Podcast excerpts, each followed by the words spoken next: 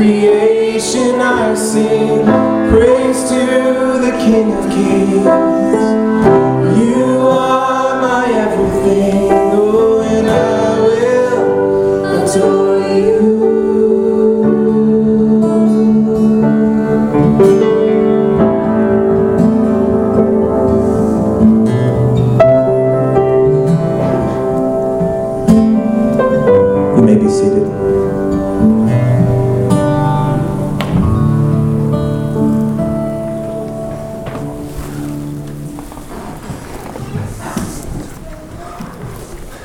Good morning once again.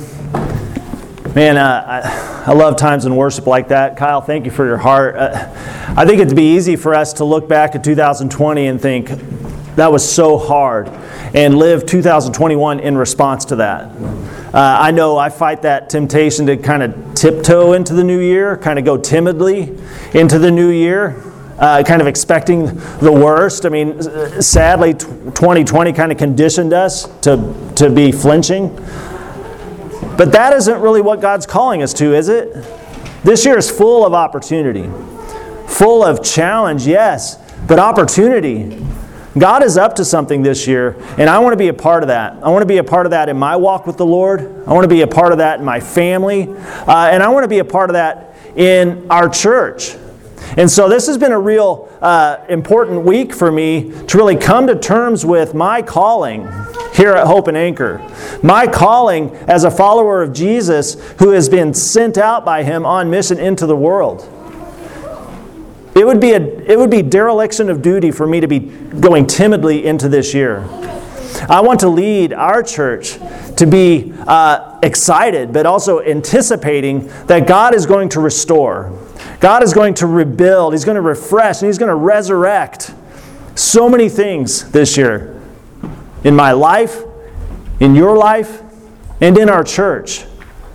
The way things were this past 10 months is not how things are going to be going forward. Uh, we want to be faithful. But we also want to be uh, anticipating all that God wants to do in and through us. Do you believe it can happen?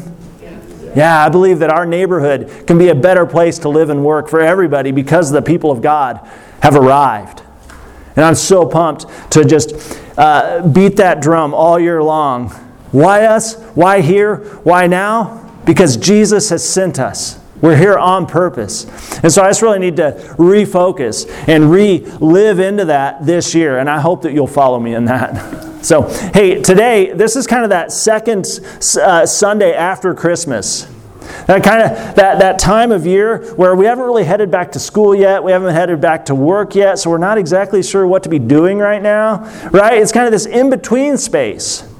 And that sometimes we don't know what to do with those in-between spaces, do we? We don't know uh, what we ought to be doing or what to make of them. But I think it's important that we recognize those times and really turn our attention to God and kind of look at the scriptures and see, hey, what did people do in those in between times as well? Uh, so today, unimaginatively, uh, this is uh, Christmas Tide 2020. That's the title of my sermon. Actually, it's got a subtitle uh, Parenting. Am I right?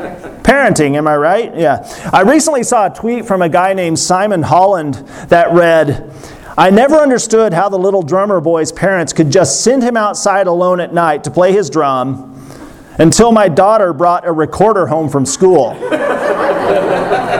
Anyone uh, feel their pain? Yeah. Um, it's been said that Scottish parents uh, who had children learning how to play the bagpipes would send them away to live in caves for se- the first several months in order to practice. I mean, I learned the saxophone in middle school, and I can only imagine what I put my parents through. Or you want to play the clarinet? Is there an instrument worse sounding during the learning months than a clarinet? Yeah. Um, I think you'll agree if you have children, we love our kids, but desperate times call for desperate measures, right? We've all been there, all of us who are parents. Uh, simultaneously, we feel blessed, but also beset. Blessed and beset by the gift of children, we are both very thankful, but also very tired. Right? Jim Gaffigan, after the birth of his fifth child, quipped, You know what it's like having five kids? Imagine you're drowning and someone then hands you a baby. Imagine you're drowning and someone hands you a baby. Parenting is challenging, am I right? It's probably our highest human calling. I think anyone who's been a parent would recognize it's the highest of human callings. Uh, but it can also feel like an unrelenting, thankless, very expensive, lifelong undertaking. Am I also right? Yeah. But speaking for myself, as a parent of six, I would not trade this experience for the world. I wouldn't chain, trade the experience of being a dad for anything in the world. No matter, no matter how many minivans I must drive, no matter how many dance recitals I must sit through, no matter how many lights are left on in the house and I must once again turn them off, it doesn't matter. I wouldn't trade being a dad for anything in the world. I get called a lot of things by a lot of people in my life. But the one I treasure second most is dad. I wrote this thinking my wife would be here, and then I was going to be able to say something about being called your husband's the best, but she's not, so Anyway, second best and most important title, dad. First one, husband. Right, all right. Hope you're watching this, honey. All right, uh, let's see. So let's use our imagination. Let's use our imagination, uh, a biblically shaped mag- imagination here. Let's hold in our minds what, it, what it's like to parent our own children with all its joys and all of its trials, all of its ups and downs, all of its, its successes and disappointments. And now, over the top of that, add the layer, imagine the extra dynamic of your child also being Jesus. Okay, so imagine your children and then add Jesus to the mix. You with me? Okay. You happen to be the proud parent of a healthy child that also happens to be God incarnate, the long awaited Savior of the world. No big deal, right? Okay. Have you thought about this before? How challenging this must have been? Uh, what was it like for Mary and Joseph to try to be mom and dad to the Son of God? I mean, the Bible doesn't really uh, pull any punches here. I mean, it gives us a pretty clear picture. I mean, uh, it's very, it's, there's a humanness to Scripture. It's not all just angels strumming harps on clouds, it's actually people living out this reality with God. And so it's real people like you and me being called to parent God incarnate, the Savior of the world, the one who was sent to redeem mankind from all of her sin and error pining. That's a task. That's a lot to absorb. Have you thought um, what it was like for Joseph and for Mary. What was it like to care for and to correct and to teach and to discipline Jesus? One gets a sense that as Mary looked at Jesus, she was filled, yes, with a sense of wonder, but also a sense of foreboding and a, and a sense of awe. Uh, Luke 2:19 tells us that Mary saw all these all the goings on with Jesus and she treasured them up, treasured these things up in her heart. Which I think that's, that one small statement is saying a lot. She treasured these things up in her heart. She kept all these things in her heart and she thought about them often, as the New Living Translation says. Let's read that story, Luke chapter 2 verse 41 through 52 uh, is where we're going to look today. Every year, Jesus' parents went to Jerusalem for the Passover festival. When Jesus was 12 years old, they attended the festival as usual. After the celebration was over, they started home to Nazareth. But Jesus stayed behind in Jerusalem. His parents didn't miss him at first because they assumed he was among the other travelers. But when he didn't show up that evening, they started looking for him among their relatives and friends. When they couldn't find him, they went back to Jerusalem to search for him there. Three days later, three days later, cripes a mighty. They finally discovered him in the temple, sitting among the religious teachers, listening to them and asking questions. All who heard him were amazed at his understanding and his answers. His parents did not know what to think. Son, his mother said to him, Why have you done this to us? Your father and I have been frantic, searching for you everywhere. But why did you need to search? He asked. Didn't you know that I must be in my father's house? but they did not understand what he meant. then they returned, then he returned to Nazareth with them and was obedient to them, and his mother stored all these things in her heart. Jesus grew in wisdom and in stature and in favor with God and all the people. So the language here is biblical, so it does. It's not. It's it's clean. It's it's, it's it kind of brushes over some uh, some things here and there. Uh, I think the language may mask a, a sense of bewilderment and astonishment in Mary and Joseph. What had they seen in the previous years with Jesus? Well, they had seen the shepherds come and worship him because angels in the sky had told them to do so, right? Then they saw the Magi, the wise men from Persia, come and give him gifts as they worshiped him as what? A king. What? Holy moly. If Jesus had been my kid, I would have felt a strange mix of wonder and fear.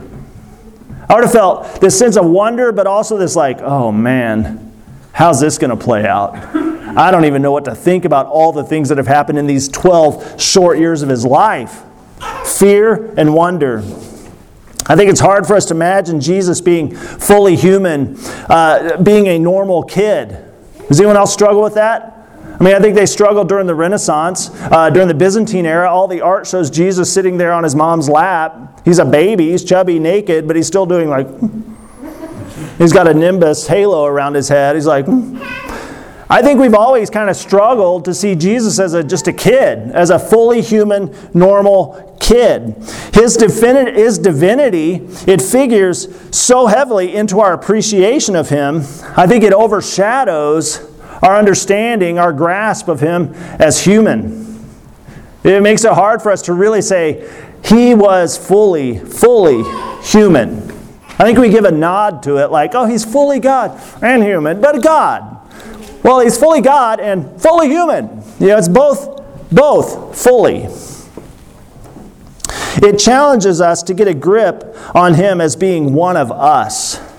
So we struggle to understand him as human, but take it further, we struggle to understand him as being one of us, like us, a person. Why is this? I think it's because he was sinless. He was sinless. We feel like that kind of separates him from us somehow because he was sinless. Because he was sinless, we think he was never mischievous. We never think he was unruly. We have our time reconciling that he was a normal, fully kid, kid, and was never mischievous or unruly, right?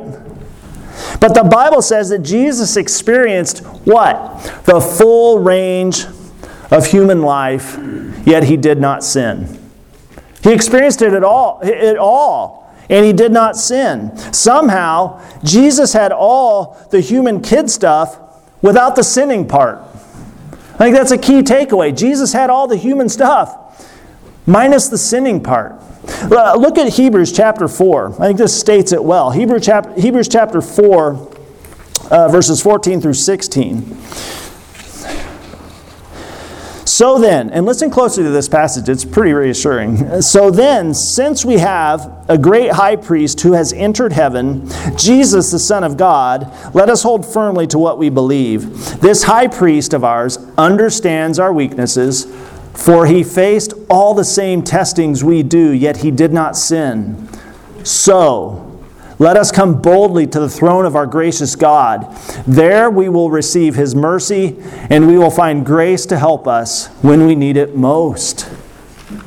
I don't, I don't know about you, I don't expect that verse 16. Yeah, I kind of expected to say, you know, he faced all the same testings uh, as we do, yet he didn't sin. You know, I, I kind of expect he's going to like spike the football or something like, yeah, check it out. Yeah, why are you sinning? You know? But then comes verse 16, and it's like, so let us come boldly, boldly uh, to the throne of our gracious God. There we will receive his mercy, and we will find grace to help us when we need it most. Whoa! I didn't expect that part. Did you? Sometimes I have a hard time imagining God like that. Every time I sin, every time I screw up again, I kind of expect that he's just like face palming himself, like, Are you serious? Why can't you be more like Jesus? You know, it's like, I'm trying, I'm trying. And he's like, Come back when you get it right. No, he invites me, come close so you can receive more grace, so you can find more mercy. So good. Here's what we know Jesus felt the tumult and the temptation of childhood, of adolescence, and of adulthood. Yet he navigated it all without giving in to that temptation. He navigated it all without giving in to that, that sin, uh, desire to sin. And in doing so, he's, he lived the life that we could not live. This is an important point here. He lived the life then by not sinning. He lived the life that we could not live. And in doing so, that then sets us free from the burden of getting it right. That's astounding to me, and I didn't understand that until recent years. I always understood Jesus' death was in my place, that he died the death I couldn't die to appease God's righteousness and to be reconciled to him, but he also lived the life I couldn't live. So he takes the burden of death off of me, but he also takes the burden of life off of me too. I don't have to get it right because Jesus got it right in my stead. Have you thought about this before? What was the purpose of Jesus' fully human yet sinless life? He lived the perfect human life that you could not live. So he re- relieves us of this burden to get it right. But then it goes even further. There's more. Much to our benefit, Jesus, having faced all the same stuff as us, he then is all the more sympathetic to our plight. Guys, this is so good. How can you be so quiet? when I'm telling you something so good. He lived the life we could not live. And now he is sympathetic to our plight because he knows. He knows. So when we approach God, we receive all the more mercy and grace. Guys, this is the God we serve. This is how he responds to us. All the more mercy and grace. I want to like chicken step across the stage, like, glory. Uh. But I don't do that very often, so it means something if I tell you that. So we've come to the time in between, the time in between Jesus' birth and everything else. These weeks after Christmas, uh, they're always a strange time. It kind of feels like a little bit of a letdown, especially when I was a kid. It was like Christmas was over, and all you know, you, it's going to be forever until Christmas comes again. It's just kind of like, oh no. Oh no, 12 months of waiting for the next Christmas. It's the worst, right? A little bit of a letdown. Now we just wait. We wait for whatever comes next. I guess Easter. Because, I mean, as a kid, at least you get candy, right? But in the Christian world, in the Christian thought process, it's like, oh, uh, death and resurrection. Easter's coming. But in between, in a small way, the space right after Christmas, I think, is a, is a, is a inviting us in to feel a little bit of what Mary and Joseph must have, ex- must have experienced um, parenting Jesus between his, his birth and the initiation of his ministry. I mean, there's kind of like 30 years of just like, well, all right, we're ready, God, whenever you are. Bring it on. You know, things calmed down after a while, didn't they? After his birth in Bethlehem, things uh, were fairly quiet except for the visit of the wise men uh, and except for that part where they had to flee to Egypt to escape the murderous wrath and paranoia of King Herod. After that, there isn't much to report. Uh, the scriptural narrative just kind of skips over a bunch of years. There isn't much to report for the next several years, with the gospel narrative fast forwarding then to when Jesus is 12 years old and is apparently feeling a little more independent right?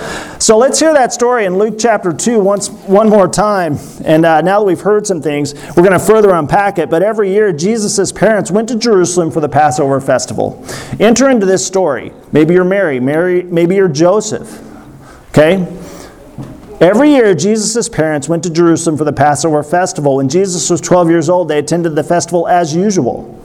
After the celebration was over, they started home to Nazareth, but Jesus stayed behind in Jerusalem. His parents didn't miss him at first because they assumed he was among the other travelers. But when he didn't show up that evening, they started looking for him among their relatives and friends. When they couldn't find him, they went back to Jerusalem to search for him there. Three days later, they finally discovered him in the temple, sitting among the religious teachers, listening to them and asking questions. All who heard him were amazed at his understanding and his answers. His parents didn't know what to think.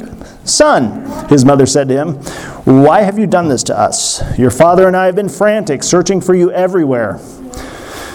But why did you need to search? He asked. Didn't you know that I must be in my father's house? But they didn't understand what he meant.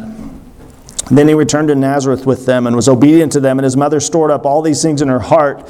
Jesus grew in wisdom and in stature and in favor with God and all the people. So, this story kind of gives, lifts the lid, kind of invites us into this kind of awkward moment. Okay? This was a difficult situation for Mary and Joseph, as you can imagine, right? Clearly, they were frustrated, frustrated with Jesus. Were they right to be frustrated with Jesus? Is it allowed to be frustrated with Jesus? Yeah.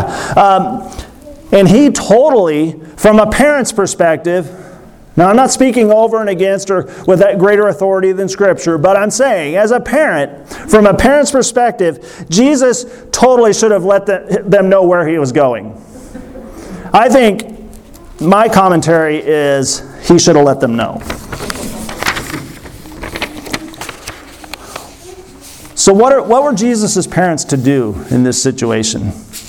Does Jesus get a pass just because he's Messiah? These are weird questions to ask, right? But does Jesus get off the hook just because he's Jesus? Are you allowed to ground Jesus? Spank Jesus? Uh, can you take away his temple privileges? I mean, there's no template for this. Mary and Joseph are like, I wish we could Google this you know, like seven easy steps in parenting the Savior of the world. No, but I mean, how weird would you feel spanking Jesus? That'd feel odd. Verses 41 through 44 every year Jesus' parents went to Jerusalem for the Passover festival. When Jesus was 12 years old, they attended the festival as usual. After the celebration was over, they started home to Nazareth, but Jesus stayed behind in Jerusalem. His parents didn't miss him at first because they assumed he was among the other travelers. But when he didn't show up that evening, they started looking for him among their relatives and friends. So, going to Jerusalem for Passover celebration was an annual tradition. This is something they looked forward to every year.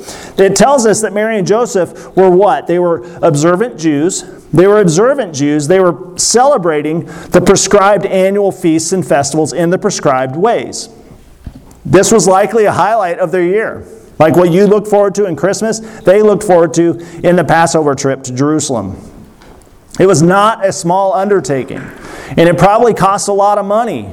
A lot of money for them to go and do this. But Jesus was 12. Jesus was 12 years old by now, and he was old enough uh, to look forward to it. He was old enough to enjoy it.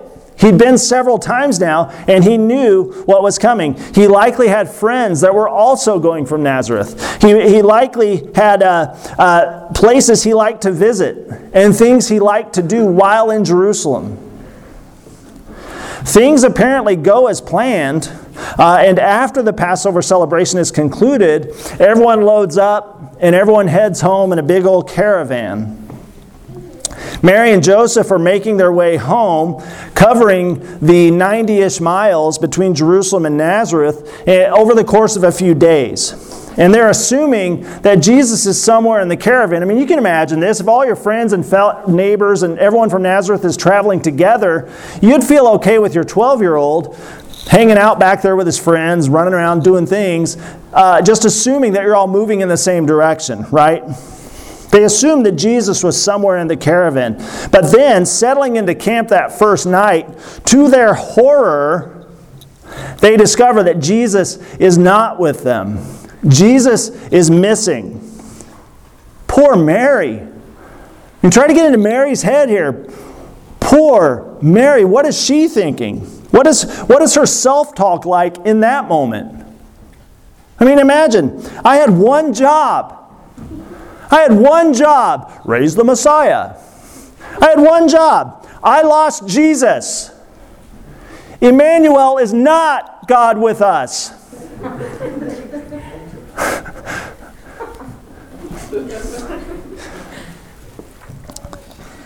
I lost Jesus.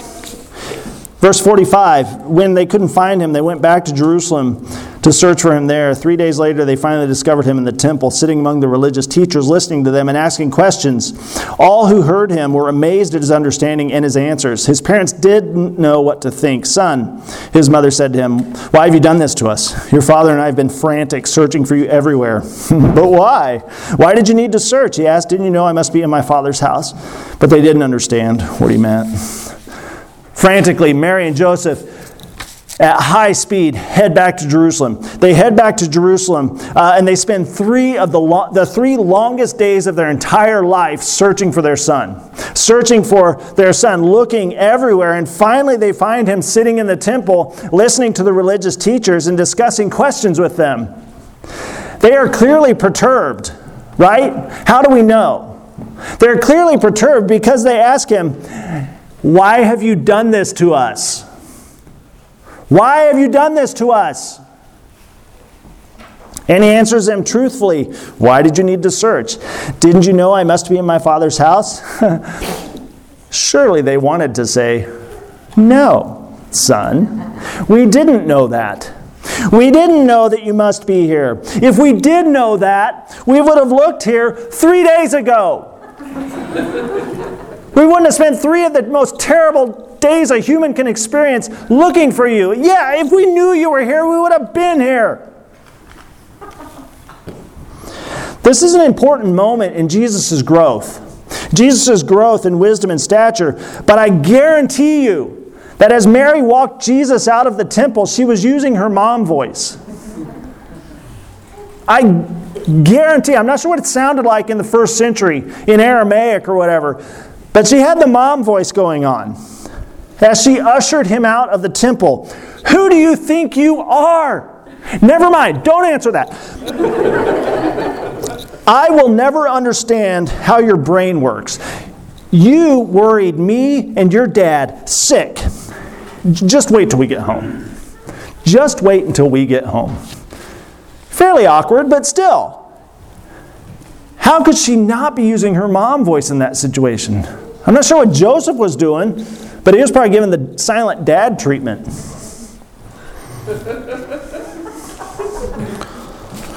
Verse 51 says, Then he returned to Nazareth with them and was obedient to them, and his mother stored all these things in her heart. Then Jesus grew in wisdom and in stature and in favor with all, with God and all the people. Remarkably, Luke tells us that when they got home, Jesus was obedient. Remember, he didn't sin. Him staying behind and being at the temple without them knowing that wasn't a sin. Miscommunication, maybe, but not a sin. He was obedient when they returned home, and Mary then treasured up these things in her heart. Well, what kind of things? What kind of things had Mary been called upon to treasure up in her heart? Well, this is hard, but it was the good and the bad things. She treasured up in her heart the good and the bad things, the easy and the difficult things, the clear and the confusing things, the reassuring and the unsettling things. All these things were put in there to be treasured and to be thought about often. The textures and the contours of childhood, of adolescent, of the adolescent years, they shaped Jesus, but they shaped his parents too. They all grew in wisdom and in stature. They all grew in favor with God over the years. But even though Jesus was a genuine kid, even though he was a real boy, Jesus' heart was always remarkably set on obedience. Jesus' heart was set by default on obedience to God and to his parents. So, kids, I'm going to talk to you for one second here.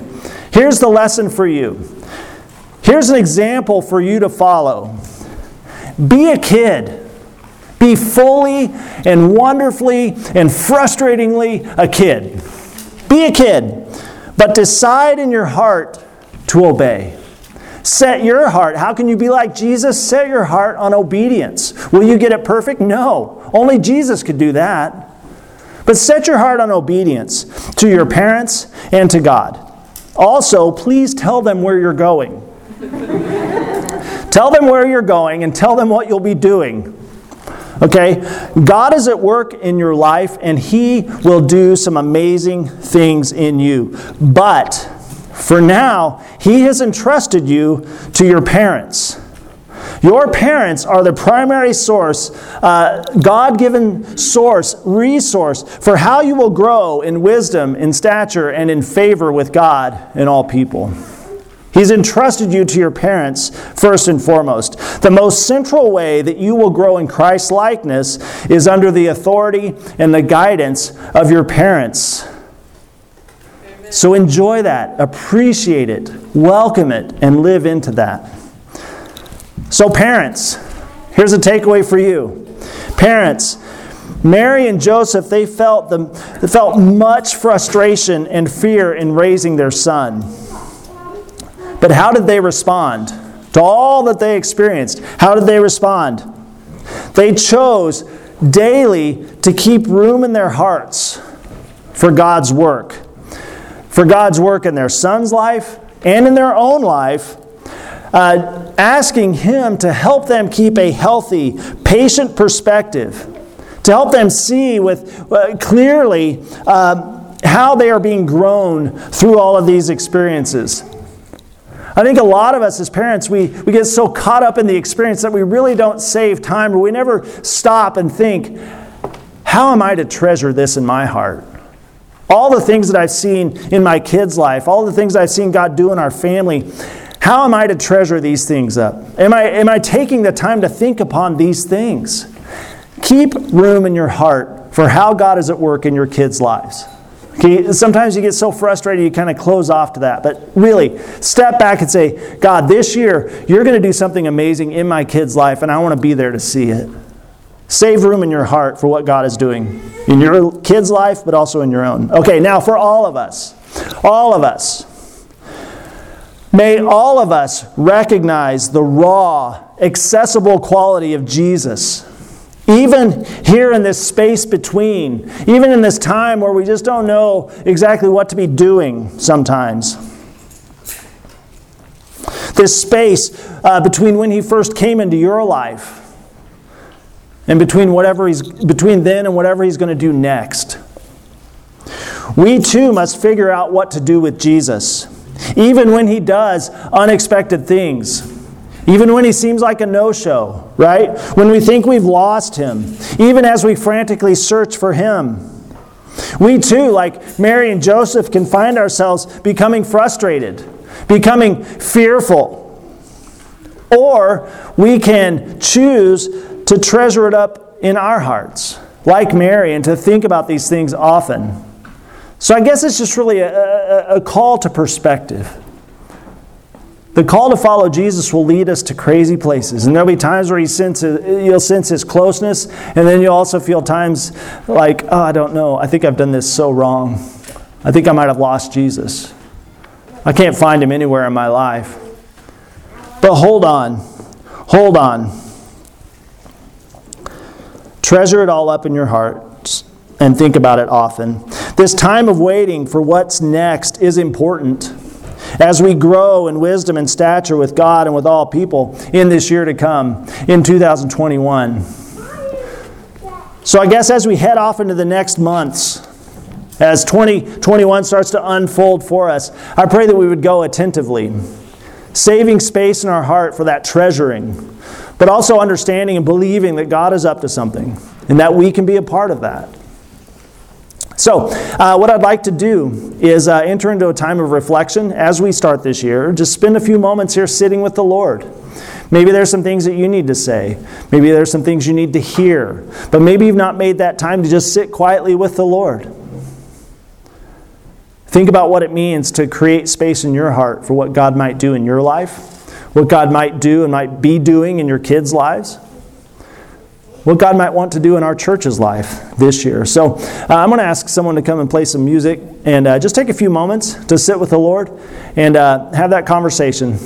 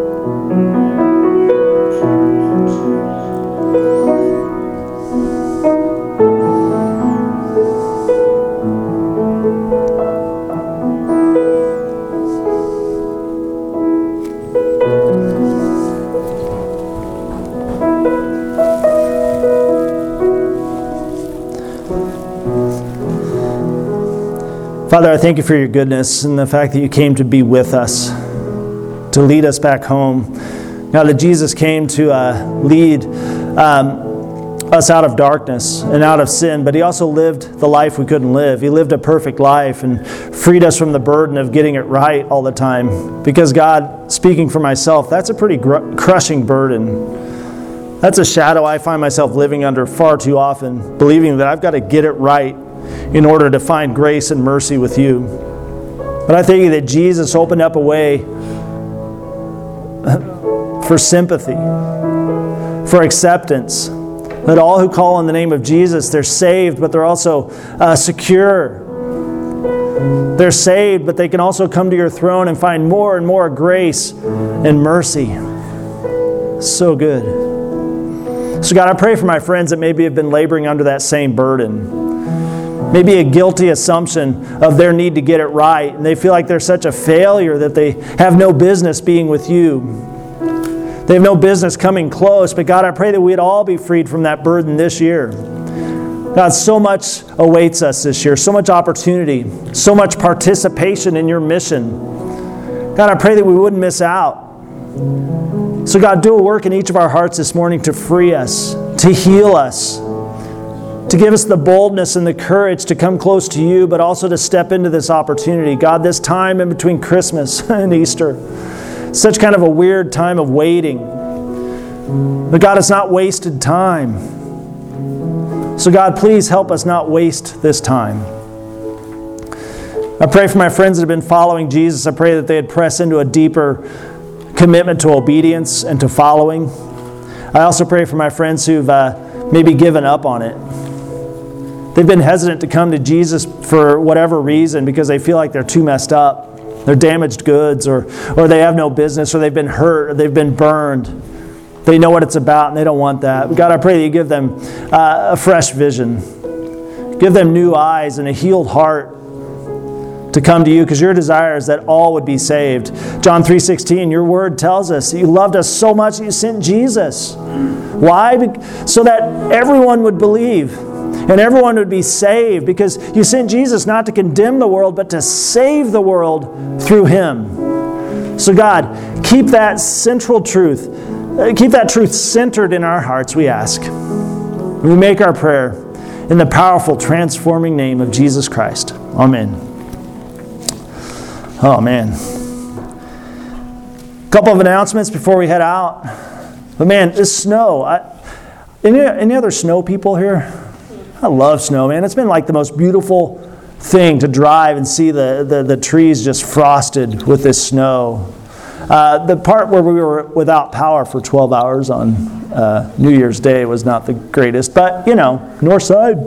Um, anyway, uh, hey, what's going on with students tonight, guys? Um, we'll be here at 6 o'clock, uh, well, snacks and stuff. I think we'll be undecorating. Oh, big night of undecorating. And we're going to be uh, kind of calendaring, so talking about what we want to do this next year. Yeah, awesome. Thanks, Curtis and Kendi. Speaking of Curtis and Kendi, Check out the cry room. You will want to cry tears of joy when you see that room. They gave the cry room a refresh. Uh, it's got some better audio in there. It's comfortable. There's toys for the kids. Man, so in addition to our coloring sheets and stuff, you've also got that room. Uh, man, they were up here all weekend working on it. Uh, Curtis uh, was working with the sound system. He almost lost his salvation, but it, he didn't, right? He got upset about some things, but grace is abounding. But um, good thing for once saved, always saved, right? anyway, um, they worked really hard. It's really cool. Check it out um, while you uh, are here today. Also, uh, Megan, thank you so much for the kids focus. Um, if you would like to be a part of that ministry, that's an important part of what we do on Sunday mornings. So uh, see me, and I'll help you get into that uh, rotation. Uh, we've got a, a, a, a, monthly rotation set up right now, but we always need some um, some uh, substitute teachers as well. So if you're willing to do that, see me. We view the giving of tithes and offerings as an intimate expression of faith and worship, and we want to make sure we offer uh, opportunity for that. So there's two baskets here in the room. There's an iPad back there for debit cards, and there's also PayPal online. We're going to work this year on getting like Venmo and some other ways to give uh, from your phone. But God is good. This last year, the technical term is, well, that's not church appropriate. It was bad last year. And uh, as you know, I mean, about half our people were gone. Giving was way down. But we've been praying. Uh, you guys have been stepping up, and we finished the year in the black. Thank the Lord. I mean, we reduced spending, but giving really kicked in there at the end, and we're no longer in the red. We're in the black, which for you non budget types, that's good. Black is good, right? Red is bad, right? So we made budget, uh, our amended budget, so praise the Lord for that. So your faithful giving has uh, relieved a lot of stress on your dear pastor, and, um, you know, uh, looking forward to a, a new year in that respect. So, uh, your year end giving statements will be ready probably in a month or so. So, as usual, get with Heather Whitford and she will either email that to you or print one off for you. Um, remember the missional reminder every week you're going to hear that shaping and sending, gather and scatter. We're here on purpose to worship and be shaped by the gospel. And then we are sent out into the world. So the question is how are you going to participate this year? How are you going to participate in that shaping and that sending? None of us are here as a spectator, right? So, missional reminder. All right, uh, let's see. Now, we're going to finish up. So, if you will stand and pray with me as the Lord taught us. Our Father in heaven, hallowed be your name. Your kingdom come, your will be done, on earth as it is in heaven. Give us this day our daily bread. Forgive us our debts as we have forgiven our debtors. And lead us not into temptation, deliver us from the evil one. For yours is the kingdom, and the power, and the glory forever. Amen.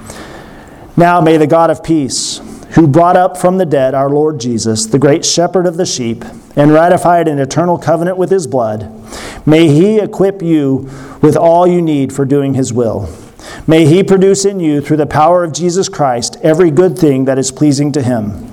All glory to Him forever and ever. Amen. Glory be to the Father, and to the Son, and to the Holy Spirit, as it was in the beginning, is now, and ever shall be, world without end. May the grace and peace of our Lord Jesus Christ be with you. Thanks, everyone. Have a good afternoon.